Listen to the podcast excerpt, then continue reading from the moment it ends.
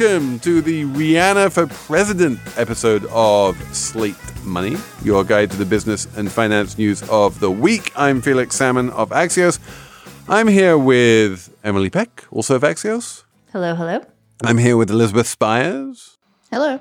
I feel like with the title of this show, I've already given away one of the punchlines in the show, which is we're going to start by talking about the leadership vacuum at the World Bank. David Malpass has stepped down. We're going to talk about who could possibly replace him. And then we're going to talk about something completely different, which is the derailment in Ohio. But then we're going to talk about ads and the value of advertising and the value of publicity. And we're somehow going to talk about Rihanna and the Super Bowl. And we are going to bring it full circle and come to the genius idea that Rihanna should be the next um, president of the World Bank, which would be awesome, I think. It's all coming up on Slate Money. This episode is brought to you by Reese's Peanut Butter Cups. In breaking news, leading scientists worldwide are conducting experiments to determine if Reese's Peanut Butter Cups are the perfect combination of peanut butter and chocolate. However, it appears the study was inconclusive, as the scientists couldn't help but eat all the Reese's. Because when you want something sweet, you can't do better than Reese's. Find Reese's now at a store near you. Hey, it's Ryan Reynolds, and I'm here with Keith, co star of my upcoming film, If, only in theaters, May 17th. Do you want to tell people the big news? All right, I'll do it. Sign up now and you'll get unlimited for $15 a month and six months of Paramount Plus Essential Plan on us. Mintmobile.com slash switch. Upfront payment of $45 equivalent to $15 per month. Unlimited over 40 gigabytes per month. Face lower speeds. Videos at 480p. Active Mint customers by 531.24 get six months of Paramount Plus Essential Plan. Auto renews after six months. Offer ends May 31st, 2024. Separate Paramount Plus registration required. Terms and conditions apply if rated PG. Why don't we start by talking about the big global money news that Felix and his his ilk really care about, and that is who will run the World Bank. I, I've kind of lost track of how many World Bank successions we've had here on Slate Money over the years, but they're always fun. They're always fun to handicap. It's never who you think it's going to be. Although David Malpass was was always kind of the front runner, I guess. In any case, Donald Trump did end up nominating Dave, David Malpass. He did wind up getting voted in by all of the countries of the world, even though no, no one particularly liked him. But it was understood that, you know, the American nominee always gets it. And so he got it. And then this week, the big news is he resigned. And the first weird thing is why did he resign? You know, was he quietly pushed out by the Biden administration, which clearly never was much of a fan of his, or was it actually his decision? I guess ultimately it doesn't really matter. The fact is, there's a really big, important job that has now opened up. And in theory, it's open to anyone on the planet. But if you look at history, it's only open to Americans. Right. And I guess we should say why the White House didn't like David Malpass. It wasn't just because he was a Trump appointee it was because he had not he had said he didn't believe in climate change basically. There was this absolute train wreck of an interview last september where the interviewer and i'm trying to remember who it was i can't remember where the where the interviewer like threw up this incredible softball about like you know so something something you know c- can we at least just agree on the basics? Like there is anthropogenic climate change and it's bad and we need to do what we can to stop it. And he basically refused to admit that there was any kind of human caused global warming at all. And the entire world went up in arms. Al Gore called for his, you know, immediate resignation. Um, and then somehow he clung on and survived that and he walked the comments back just enough to cling on to his position. Um, part of the problem was that it was kind of understood that if the US fired him, which it, they do have the ability to do, then maybe the rest of the world wouldn't necessarily just go along with whoever the US nominee was for the replacement because there is a vote and the rest of the world does need to vote. And if they vote for someone else rather than the US nominee, then that other person gets it. That's never happened, but theoretically that could happen. Now that he's resigned, it does seem much clearer that it's up to Treasury and the White House to nominate a successor. And I would be absolutely astonished if that person, whoever it is, doesn't wind up getting the job.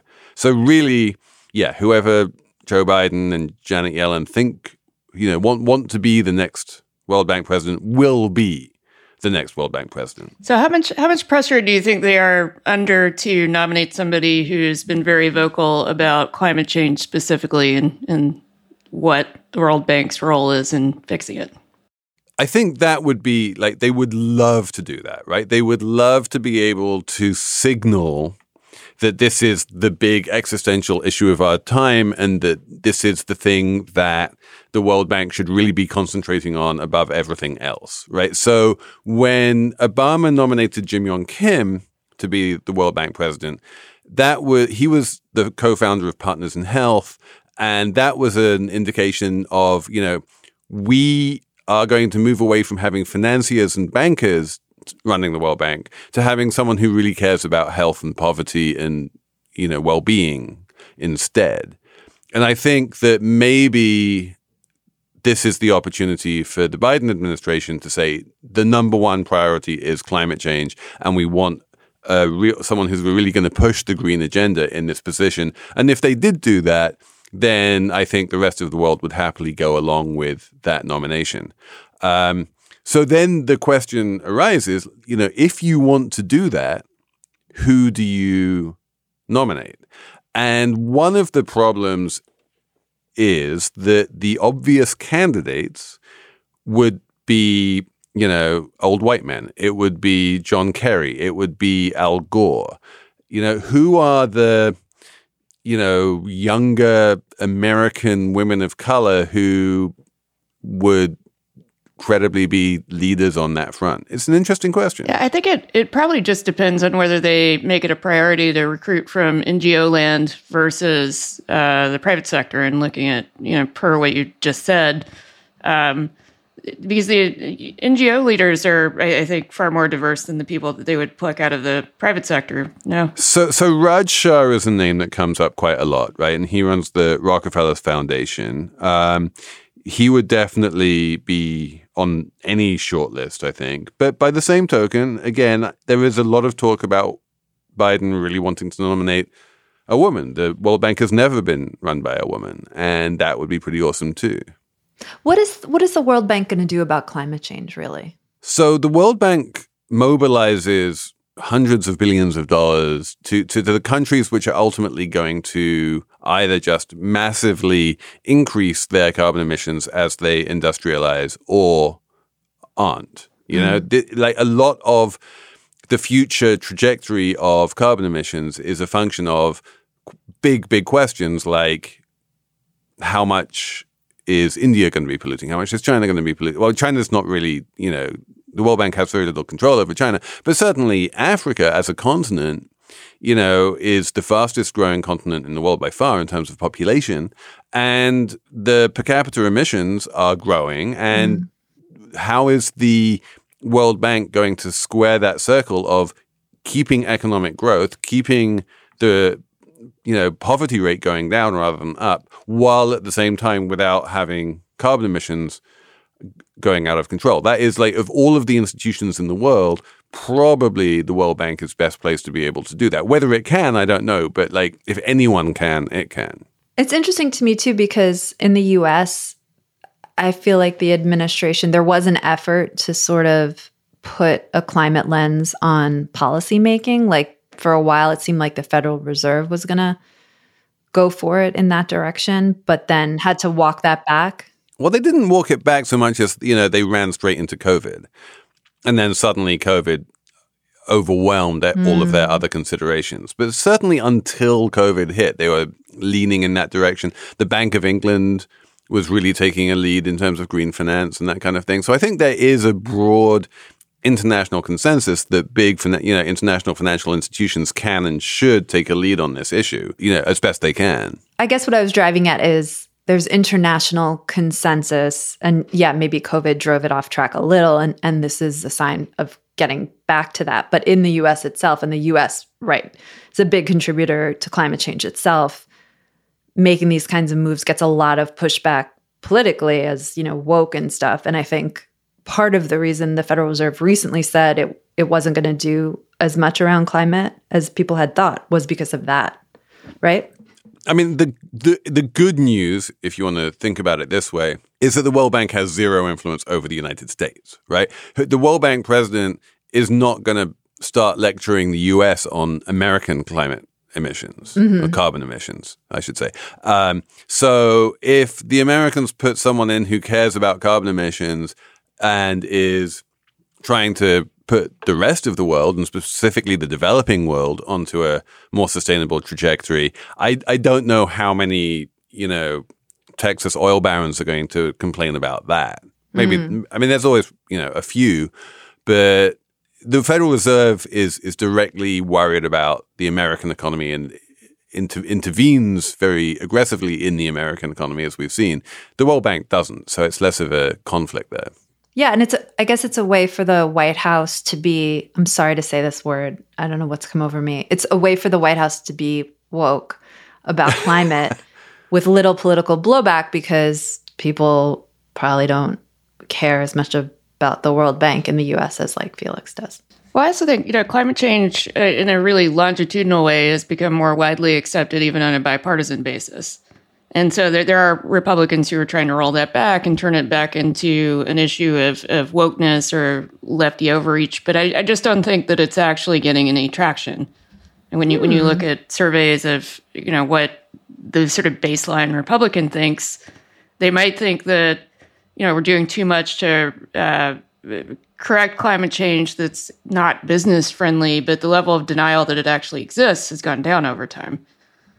I think if you look at the world, which is really the constituents we were talking about here, the the sort of right wing climate denialism in America is such an outlier that this is not going to influence the presidency of the World Bank, right? Like right wing climate denialism basically doesn't exist anywhere in the world um, beyond America, and even in America, it's those people don't care about who the president of the World Bank is. And yeah, so, you know, we have this global consensus. And that, I guess the reason I'm, I'm talking about this is because, you know, what then happens if Biden nominates someone like Samantha Power to be the president of the World Bank, right? She's qualified in many ways and she understands the, you know, issues facing the developing world, but she's not known as any kind of climate warrior.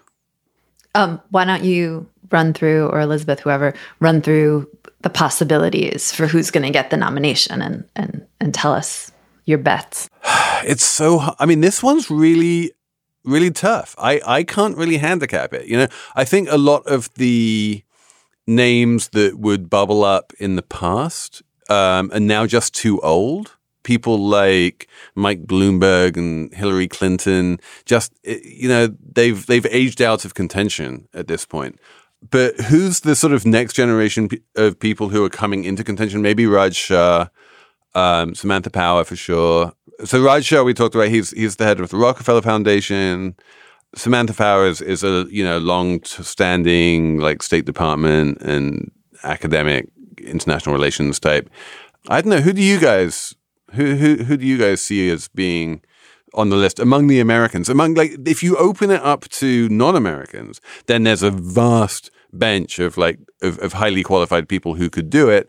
I just don't see the I just don't see the Biden administration doing that. We're we're moving in the the current geopolitical climate internationally. Just nothing about it says to me that the Americans are going to give up that plum position. Why not Al Gore? Well, He's you the know, only one I could think of. I'm just, I mean, he's getting on a bit I mean, he's now, not a also- woman. he's not a woman. He's a little bit of a blowhard. You know, like maybe you know. I'm sure he would jump at the chance. It doesn't feel like a forward thinking. You know, it feels like a clunky choice. Mm. But maybe it could be. You know. Elizabeth, you got anyone? I have no idea. I feel like uh, the, the administration is probably going to lean toward finding somebody who comes more out of a policy realm than a finance realm, uh, specifically because of the optics of Malpass. Yeah, it's not going to. I very much doubt it'll be a banker. You know, I I'm I'm sure that Jamie Dimon would love it, right? But like, I I just there's I just cannot imagine a world, politically speaking, where Joe Biden rewards Jamie Dimon with this plum job because you know why would he? I have an idea that won't isn't good, but I'll throw it out there. Go on. Elon Musk.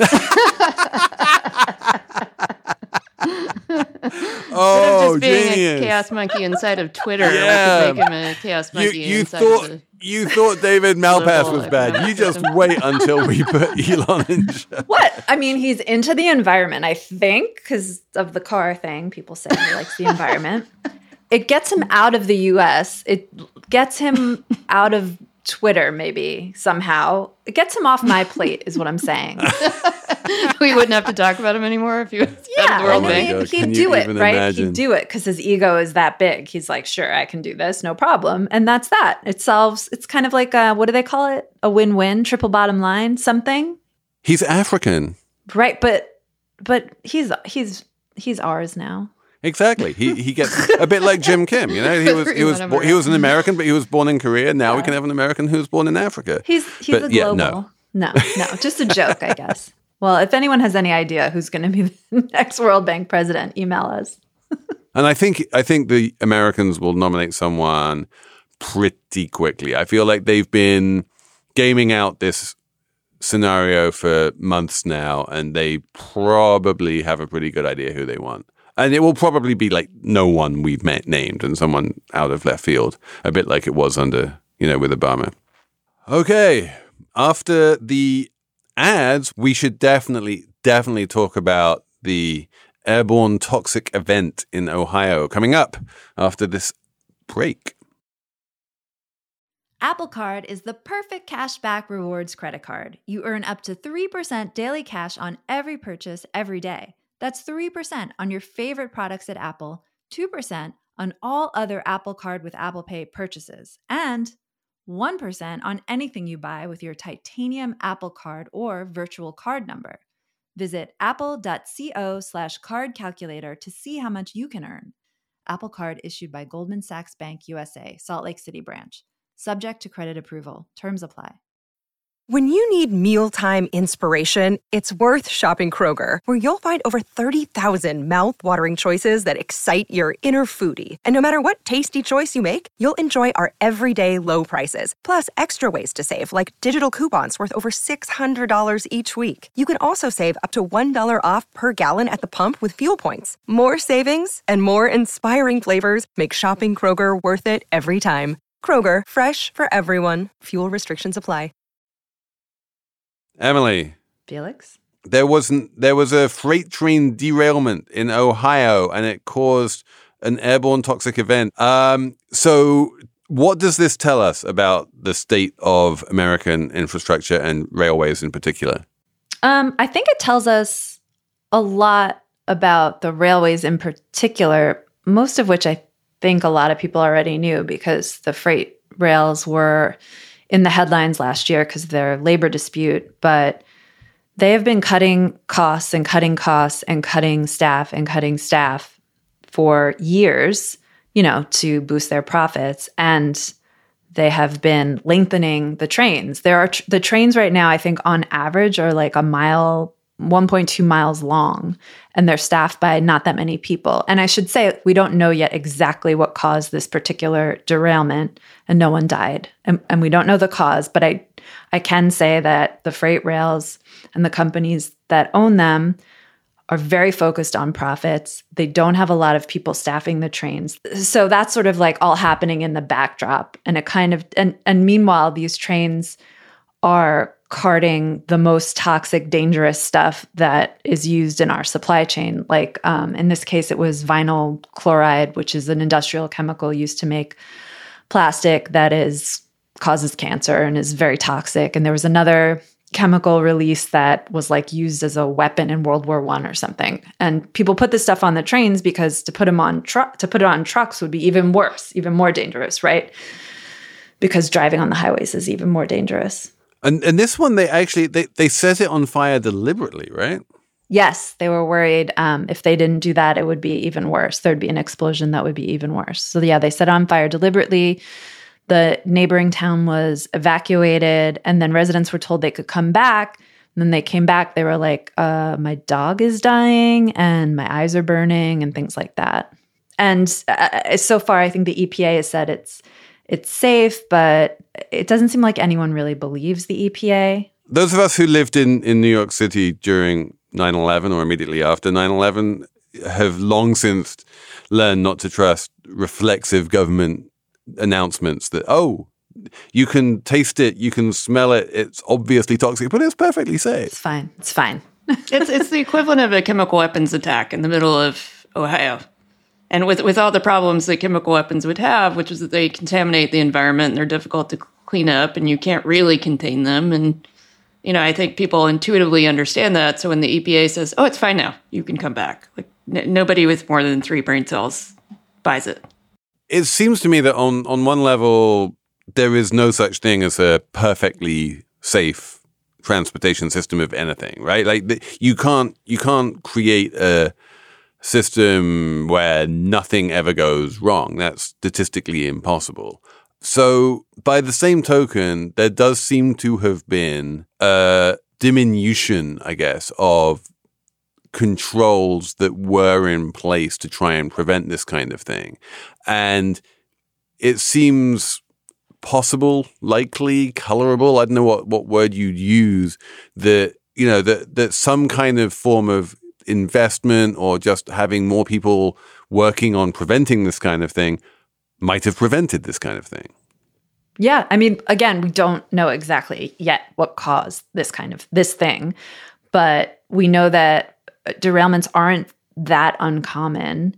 We know that the the rails have been fighting against safety some safety regulations for years and years and looking to minimize staff. We know that these trains are over a mile long and this train in particular Vice has a good story about how it was it's the 32N line, but they called it the 32 nasty. And um, apparently, according to Vice's reporting, the heaviest um, cars of the train were in the back. So, I mean, you can just think of it intuitively when you brake and all the heavy stuff is behind you. It's not as safe, right? If you got like bowling balls in the back seat, I like to bring up bowling balls from time to time. They'll like flying at you. Um, in other industries, when bad stuff happens, safety gets tightened up. Like I think about airplanes and they don't have a zero record obviously but they they're pretty good on safety because people are really scared of falling out of the sky and there's a lot of regulations around air, airline safety but right? i think that's that's true because they're they're consumer facing industries and th- this is really yes, you know, business to business so the average mm-hmm. consumer has no concept of how relatively safe or unsafe this is and it's not a thing that you would walk through the world thinking about or worrying about, as a matter of course. There is a culture of safety in the airline industry, and very specifically, there is a culture of using accidents and near misses as opportunities to learn more about the system as a whole and mm-hmm. trying to make the system as a whole as safe as it can possibly be. And the aerospace industry is extremely good whenever there's a crash or a near miss of investigating what happened and not pointing fingers and not assigning blame and instead saying like how do we improve the whole system so that this kind of thing doesn't happen again? And what i'm seeing in the aftermath of what happened in ohio is a lot of pretty sort of knee jerk let's start blaming norfolk southern or let's start you know assigning blame and like whose fault is this and who can we blame for this and who can we sue for this? And it's in that kind of a system, you know, companies wind up going on the defensive. They wind up not opening up quite so much about what happened and, and what might have gone wrong. And it's harder to have a system where people feel comfortable coming forwards and saying, like, actually, we can make it safer if we do this or we do that. And I, I think that the aerospace industry as an industry is really kind of best practice when it comes to this kind of thing. Um, one of the problems with the 737 MAX debacle was that that culture was getting weaker and weaker within Boeing, and that mm-hmm. was one of the big problems there. But broadly in the industry, it still remains in place. And I don't get the feeling that the railroad industry has bought into that kind of culture. I can give you an anecdote. I was talking to a union guy this week, and he was saying in the airline industry, there's a hotline where workers can call in anonymously report safety issues and the airlines have promised like they're not going to try and figure out who people are or retaliate or whatever. And that effort has kind of been according to this guy blocked by the freight rail companies. They won't promise no retaliation. So it sounded like to me from what this fellow was telling me that there's discouraging of people reporting problems. And the vice story also is they've done some reporting that shows something similar where their workers are kind of discouraged from reporting concerns or about safety issues and it's interesting if you go back to like the history of the rails in the United States, like really way back when the companies used to hire workers, say from China, you know, back in the day, like when the railways, what are they called? When the tracks were first being laid down, they were like paying Chinese workers barely anything and they were dying at really high rates. And these companies, I mean, this was obviously a long centuries ago, were like, whatevs, you know? And I feel like culture echoes. Also, I will also note that I was reading some reporting um, where they said Norfolk Southern has said it will donate money to residents of the town, making it sound like they're doing charity. Like, what is that? I mean, they did an accident. They're not donating money. They're like paying people for the hardship that they've caused, right? Yeah, and it worked out to like five dollars per person. Which, if you you know end up with cancer, that's not really very helpful. Yeah, I, you know, I I do still think, and you made this point earlier, Emily, that rail is by far the the greenest and most efficient and safest way of transporting dangerous shit that like yeah. exists, you know, and we have to transport dangerous material somehow. Um, it's already in that sort of top position. It's the first best solution to that problem. And in a weird way, I think what's happened is that the railroads have, uh, have rested on their laurels there, right? They're like, we have no competition. You know, no one's going to start moving the stuff by truck. You know, you have nuclear waste; it's going to be moved by train. Yeah, and you know, it's, it's, like a captive set of buyers. You know, we have a we have a monopoly on providing these services, um, and that makes them a little bit sort of complacent. And we probably just need a regulator with teeth, but that's true in many many parts of the US, US economy. Yes. We'll be right back after an ad. This episode is brought to you by Progressive Insurance. Hey, listeners, whether you love true crime or comedies, celebrity interviews, news, or even motivational speakers, you call the shots on what's in your podcast queue, right? And guess what? Now you can call the shots on your auto insurance too. Enter the Name Your Price tool from Progressive. The Name Your Price tool puts you in charge of your auto insurance by working just the way it sounds. You tell Progressive how much you want to pay for car insurance. Then they'll show you a variety of coverages that fit within your budget, giving you options. Now, that's something you'll want to press play on. It's easy to start a quote, and you'll be able to choose the best option for you fast. It's just one of the many ways you can save with Progressive Insurance. Quote today at progressive.com to try the Name Your Price tool for yourself and join over 28 million drivers who trust Progressive. Progressive Casualty Insurance Company and Affiliates. Price and coverage match limited by state law. Another day is here and you're ready for it. What to wear? Check. Breakfast, lunch, and dinner? Check. Planning for what's next and how to save for it? That's where Bank of America can help. For your financial to-dos, Bank of America has experts ready to help get you closer to your goals. Get started at one of our local financial centers or 24-7 in our mobile banking app. Find a location near you at bankofamerica.com slash talk to us. What would you like the power to do? Mobile banking requires downloading the app and is only available for select devices. Message and data rates may apply. Bank of America and a member FDIC. Tell us about weird, crappy ads. There's an article over the weekend in the New York Times with the question mark headline, Why are you seeing so many bad digital ads now, which anecdotally I I agree. I am seeing a lot of bad digital ads now, especially on Twitter, but and also everywhere else. In your view, what what constitutes a bad ad? Because it's mistargeted or it looks like it looks terrible. It's for some like weird product. Like there's one I was seeing for a while that looked like this like you remember in grade school there'd be like this big silk parachute thing and you'd all sit in a big circle and you'd like lift it up and go underneath it. Yep. Okay, good. Thanks, Elizabeth. this product was like that, smaller, and you. The idea was you put all your makeup in it, and then you like tighten I've it. seen this ad. Yeah. It's so dumb. it's just junky crap. You know what I mean? It's like infomercials have infiltrated all of it, all of the ad space in the digital sphere, in in more places than you would typically see them. Like sometimes you go to junky sites and see them, but now it's everywhere. It's Twitter, it's Facebook, it's I don't know. Not Axios. Instagram. Instagram. Yeah, and this is just a this is a function of the surveillance capitalism model where if you have any data about the user at all, it makes it possible for advertisers to very cheaply target you. I, I feel like it's the opposite of that, actually, Elizabeth. The what we're seeing is that the prices of advertising, you know, in the world of a duopoly where basically all ads are sold by either Google or Facebook, are going up, and it's it's it's now become very expensive to target people. I, I'm not seeing that at all, and and we do some targeting in my one of my other day jobs. And in fact, we see it getting cheaper. So so the cost, so the CPMS are coming down. Yeah, for for that kind of marketing, and I, I do think it's a very different market from, for instance, you know, a full page glossy ad in a magazine. Like these are these are wildly different economies, and it's still relatively cheap to do very targeted advertising online cheaply. So just just to be clear, when you say relatively rel- so just to be clear, when you say relatively cheap, you mean relative to what?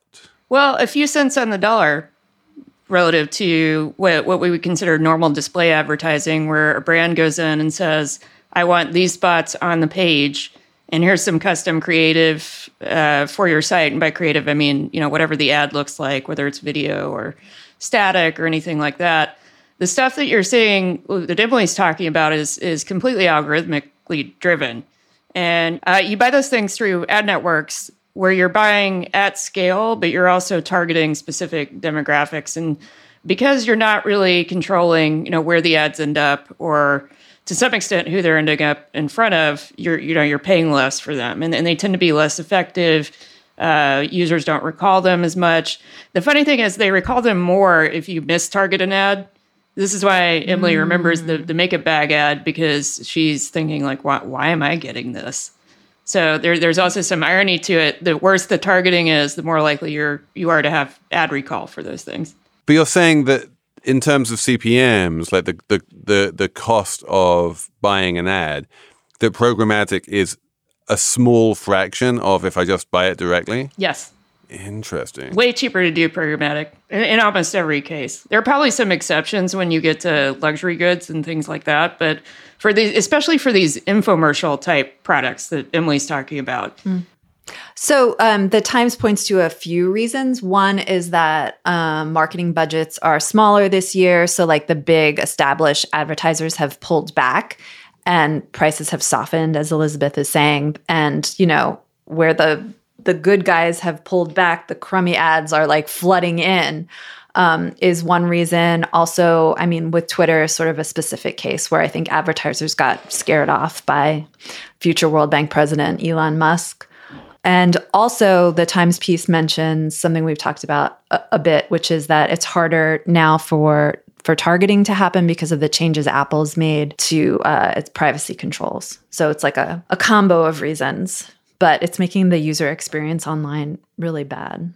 So my question is where where are the brand advertisers advertising? If you think of advertising as basically being two different things, you have like the glossy brand ads that make you want to think lovely things about the brand. Um, what what what they like, like to call top of the funnel stuff versus the sort of crappy junk mail that just makes you want to click and buy something on the other end. There's always been both in in the ad world. You know, before the internet, you know, you'd have glossy ads in Vogue magazine and you'd have junk mail literally coming through your mailbox. Um, on the internet, they kind of coexist uneasily alongside each other. But if this is true that um, the the crappy junk maily kind of ads are taking over more and more of the internet, where are the brand advertisers? Because they're not going back to Vogue. They're not like suddenly moving all of their ad budgets back to glossy magazines. Where are they? I mean, I think the big brands didn't fully pull out of Vogue. You know, they, they might have cut budgets a little bit, but you're still seeing ads in the, the usual places that you would.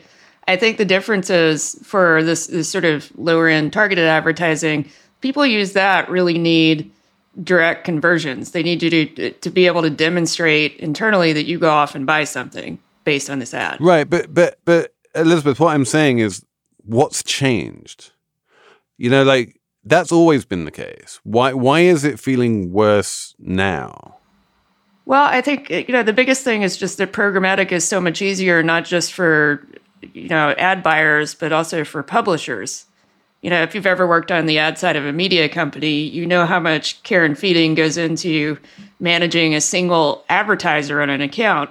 And I've seen a lot of publishers just move into programmatic more just because that you know you don't have to chase people down for money. You don't have 90 days between serving an ad and getting paid. You know there's some, somebody with a corporate credit card on the other side that's just you know everything's automated and that's huge that's that's especially when you talk you're thinking about smaller smaller publishers and companies that just are not going to have the same ad sales and account management infrastructure i think that's part of what's driving programmatic adoption because it's easier to scale.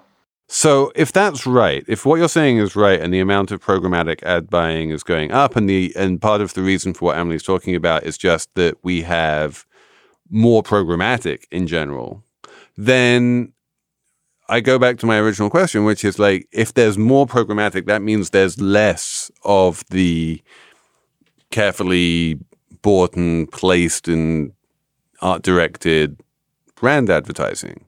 And if there's less of that online, then where's it moving? Or is it like, is it all just, maybe it's all just moving to newsletters, podcasts? I have no idea. I, I, think some of it is they're they're sort of redefining what they consider big brands are redefining what they consider brand awareness. Yeah. So, for example, you know, if you have a, a, a brand that has a really just kind of granularly branded social media presence on Twitter or TikTok or something, and it seems to be doing something a little bit different than what the the big national mainstream advertising looks like.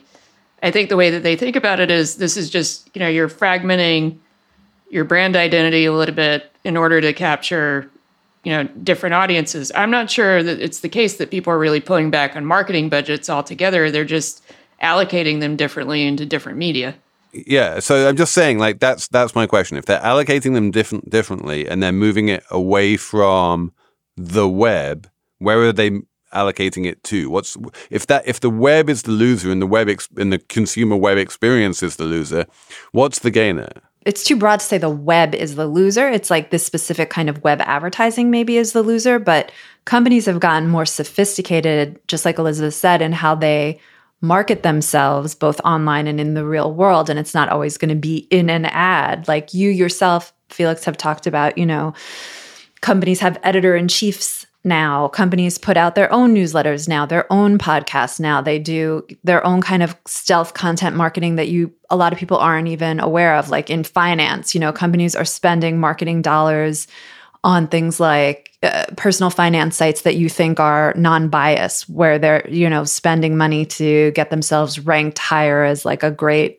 fintech or a bank or something, you know, and not even aware of that stuff. Like there's all kinds of ways you can deploy your online marketing budget that isn't just ads that are can be effective.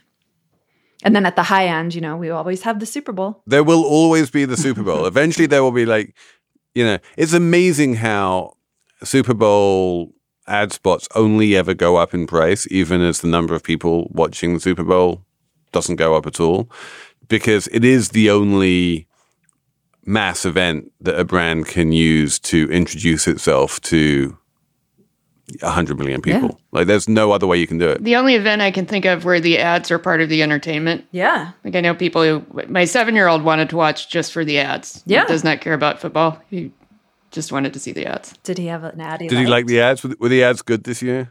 Uh, he, he gave it a mixed review. Uh, He, he asked him to give rank each ad like one to five, which you got bored with very quickly, but it was fun for, you know, five minutes. So I liked Ben Affleck working at the Dunkin' Donuts myself. I don't Yes. think he should have. That for those who didn't watch, Ben Affleck worked the the drive-through window at the Dunkin' Donuts, and it's funny. And then J Lo comes up and she's like, "Is this what you do all day?" And then he leaves, which many said was not good. You should stay at your work. But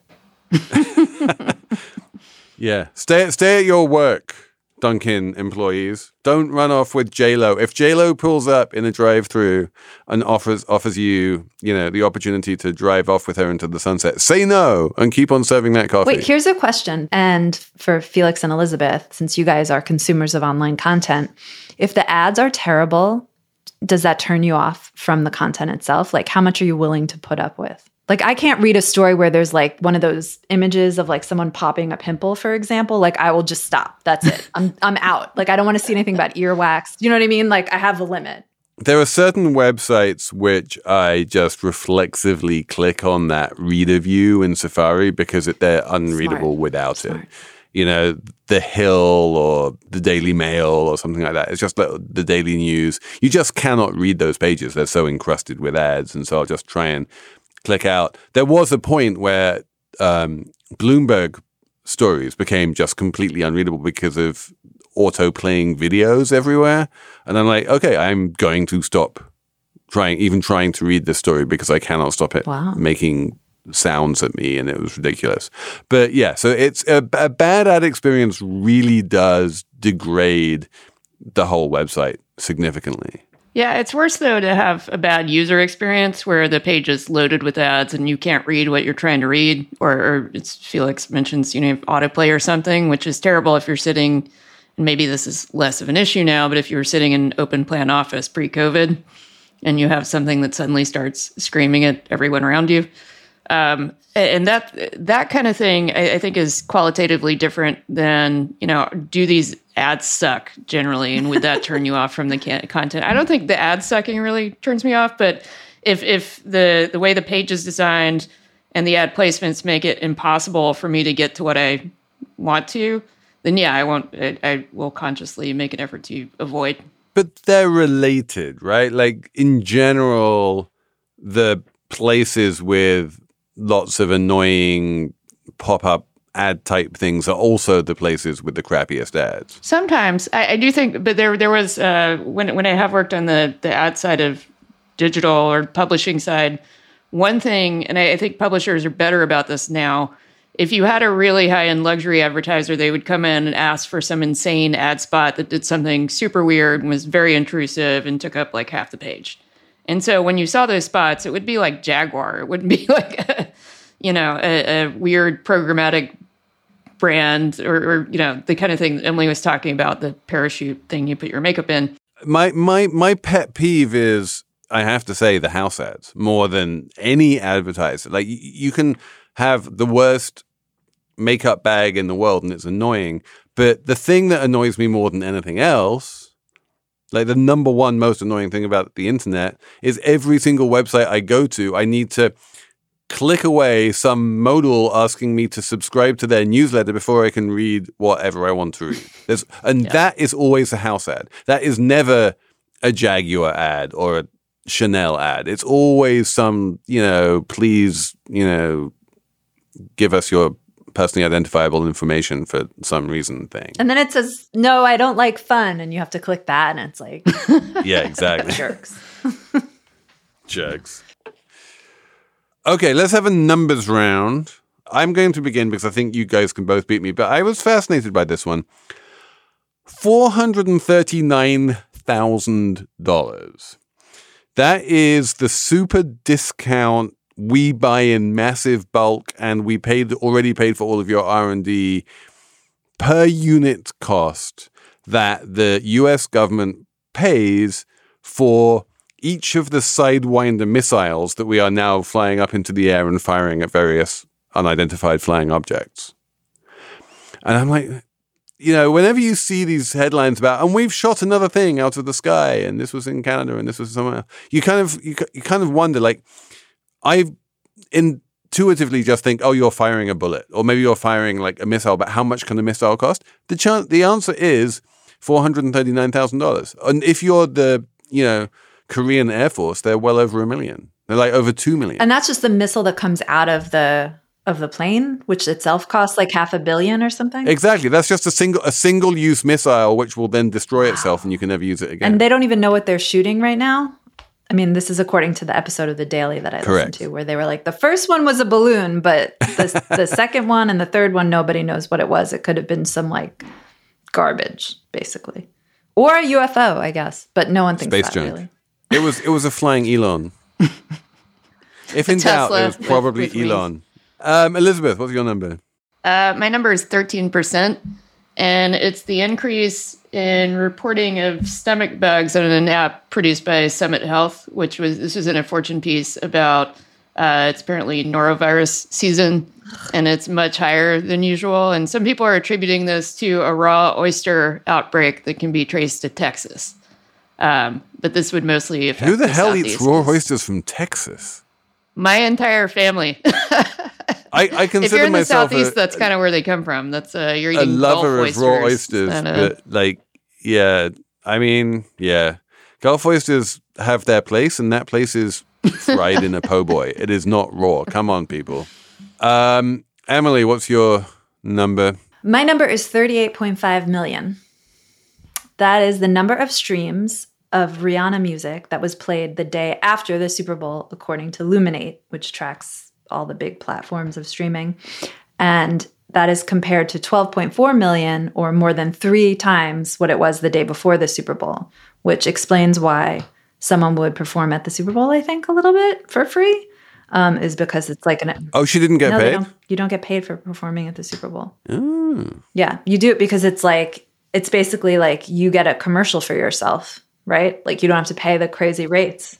And um, and not only was it uh, she saw the payoff in the streams, but you know, Rihanna has her makeup brand Fenty, and she had all this ready to go, like Super Bowl branded makeup. And some of it, I'm not, maybe all of it got sold out. So not only is she selling, you know, marketing for her music, but also for her makeup brands. And so it all kind of comes together. In, in terms of celebrity musicians with fashion lines, I feel like the implosion of Kanye has really opened up a lot of white space for Rihanna to just take over the entire world. That's right. That's good analysis. Also, did we not see this week that um, Pharrell is taking over as the head menswear designer at Louis Vuitton? What do you think of that? I, I, don't know. It's weird, right? I don't think that Pharrell is a designer. I don't think that Kanye is a designer. I don't think that Rihanna is a designer. I don't quite understand this whole move where you take musicians and you pretend that they're designers. It's great marketing. It seems to work financially. It's marketing. Yeah, it's you just marketing. said Louis Vuitton on Slate Money, and they didn't pay us for that. You know, maybe maybe the new head of the World Bank should be a multi-platinum artist who can, you know, just lead the world through sheer force of celebrity. I mean, put Rihanna who's, in charge who's of the, the World new Bank. Bono? Put put Rihanna. There you go. Put Rihanna in charge of the World Bank. I would. I think the world could get behind that one. Everyone would like that one. I like the idea. She's not a U.S. citizen, but we can make an. You know, we can just say it's Rihanna. She's she's global, man. Okay, I think that's it for Slate Money this week. We're going to have a Slate Plus where we ask all of you lovely Slate Plus folks what I should be doing to market my book, um, and especially the audiobook. um, because, you know, crowdsource this stuff. It's a good idea. Um, otherwise, thanks for listening to Slate Money. Thanks to Anna Phillips for producing. Thanks for emailing us on slatemoney at slate.com. And we'll be back next week with more Slate Money.